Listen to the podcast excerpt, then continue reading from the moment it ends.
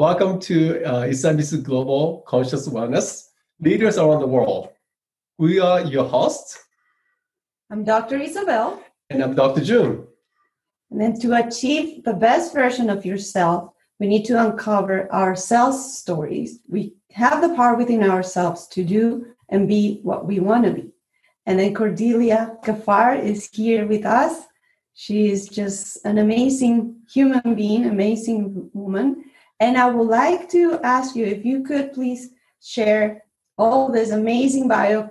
She has a lot of information that is, is easier and is better actually if she tells us her story and how she became what she is right now. Yes.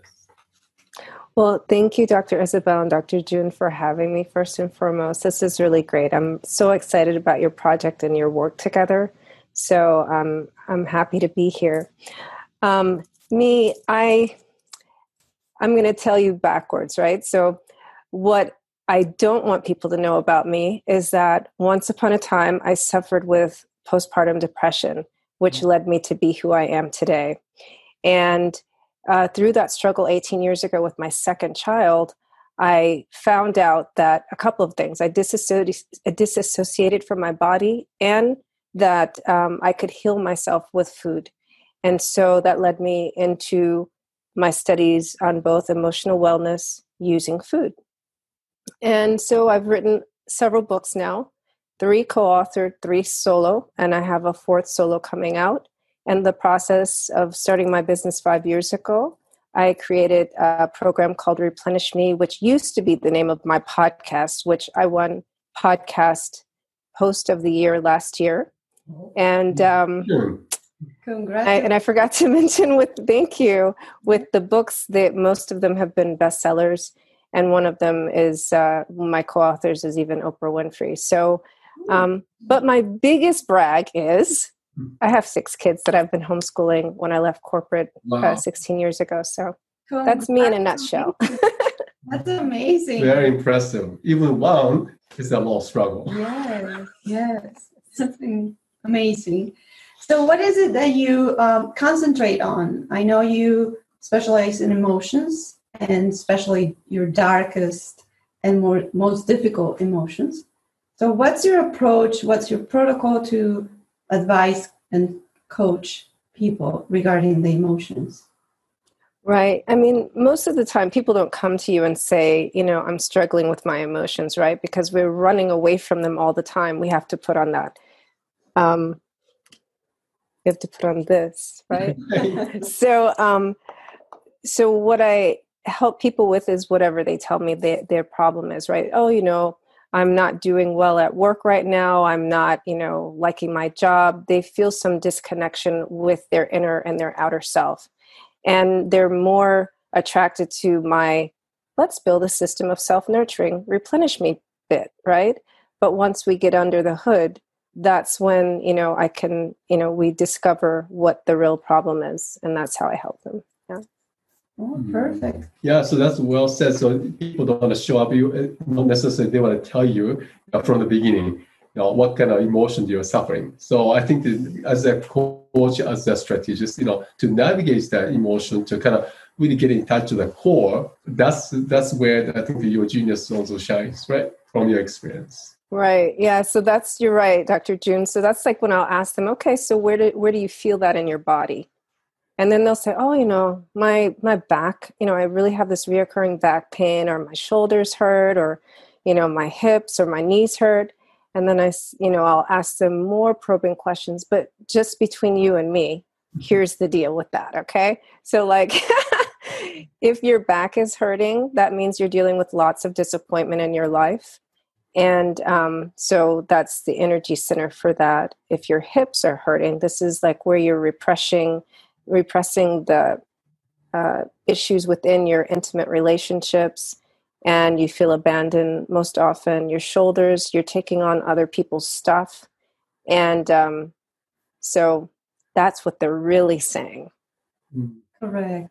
That's true. So there is a correlation between the emotions that they're having and the symptoms yeah. and it can go deep uh, from like ages like or years and even from from past uh, uh, like the uh, generations from the mother, the ancestors. Right. It's yeah. imprinted in their DNA, basically. Yeah, that's so true. And, and a lot of people ignore that. You know, we know, like from psychology, that 30% of our personality comes from our DNA. But, you know, and we have that 70% that is controllable, right? Um, but that DNA at the root cause sometimes can be the triggers that we don't even understand why we are not coping with life the way we would like to, why we get angry about something that you know shouldn't make us angry or something that you know is doesn't seem so tragic we get really sad about it yeah hmm. so from the from the uh, your experience working with many clients have you uh, got into the questions of you know beyond their uh, what they're dealing with, you know, asking for their history from their parents and grandparents. Have you had that type of, uh, you know, um, example that people dealing with emotion that carry on the generations? Yeah, I mean, as you're asking that question, one person comes to mind. You know, originally uh, she was she was a manager at a bank, and she's just having problems getting um, her staff to cooperate. Right, but then we dug a little bit deeper. She had issues in her personal relationship. And then, even deeper, she uh, observed something with her parents' marriage, you know, and there was a very um, particular event when she happened, like five, six years old. And she has been carrying that into every relationship, whether it was personal or business. So these are the kind of things that people don't really pay attention to and they don't know. But when I asked her, Where do you feel that in your body? she actually was seeing a physical therapist for her shoulder and um, she had digestive uh, problems. Oh, that's very interesting. So it was a big shock for her what she experienced when she was five. So that's very interesting because what we have learned with epigenetics is whatever happened to us up to age seven, it's, it creates a really big impact in our subconscious mind. And then what we have seen with science, uh, it's research and scientists, they have discovered that 90% of what we are doing day to day, mm-hmm. it's from the past. So we're basically kind of repeating the story. And if there is something in the subconscious, we only have 5% of what we think about our thoughts are conscious, correct? And then 95% are subconscious. So if there is something that happened during those seven years of life, or even during just the last trimester of gestation, it can mark the future, like 20, 30, 40 years down the road. You can start experiencing some symptoms, just like the shoulder. And yeah. that case. Wow. Yeah. I mean, I, I totally saw that in her. And um, definitely she was on autopilot for about 40 years mm-hmm. clearly yeah yeah and most people are i think unconscious about those things right so then by the time they realize that all the patterns has developed through their work through the relationship so and then they go they're screaming i need help but they can verbalize what's wrong with them right?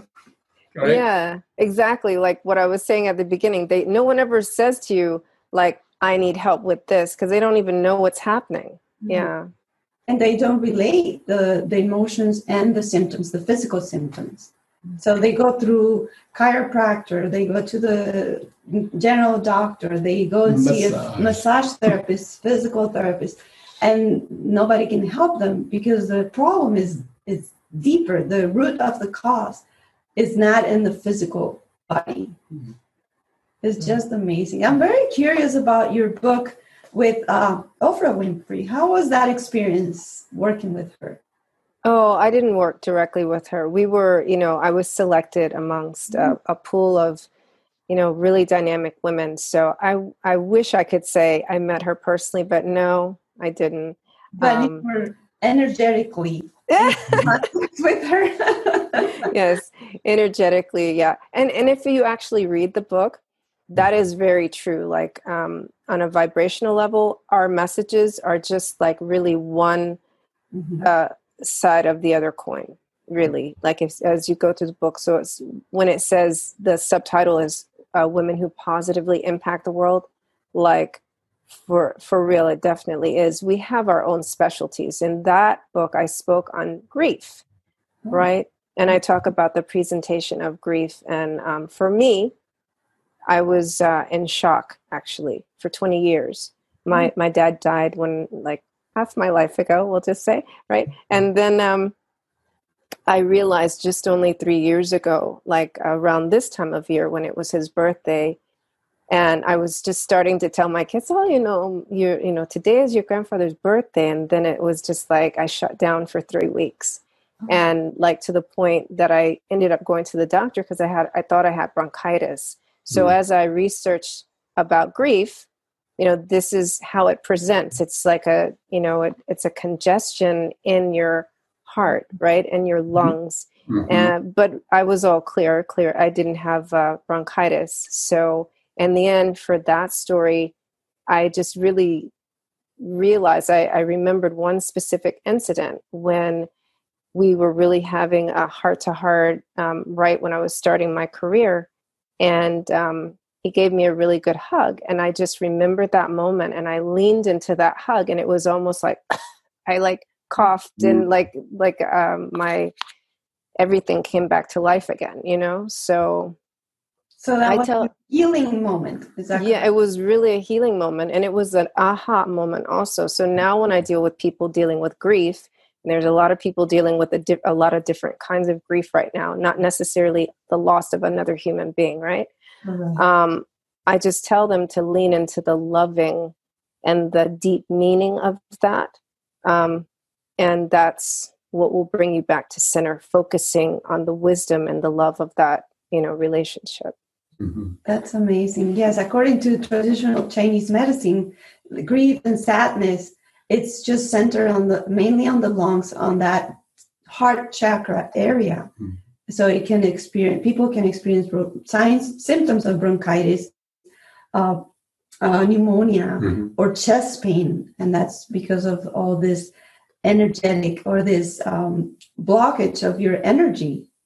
Mm-hmm. So that all this just gets stagnant in that area. And also that you know it is the, you know, between the lung and also area of the heart, right? It's uh, in the chakra system. That's you know area of the heart chakra. So the broken heart, when you break the relationship, whether the any type of relationship, so then to missing that relationship, that can create this contracting energy, right? Yeah. That can go into the heart and lung. Mm-hmm. Yeah.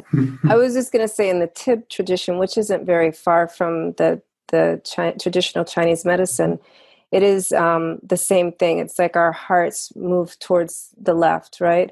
And when there's a sense of loss, we just to increase our love and gratitude uh, to overcome that depression or that loss, we um, really focus more on the higher power and the source of you know of that connection and not so much the physical attachment, right? It's a detachment from the physical and more of an attachment to the spiritual.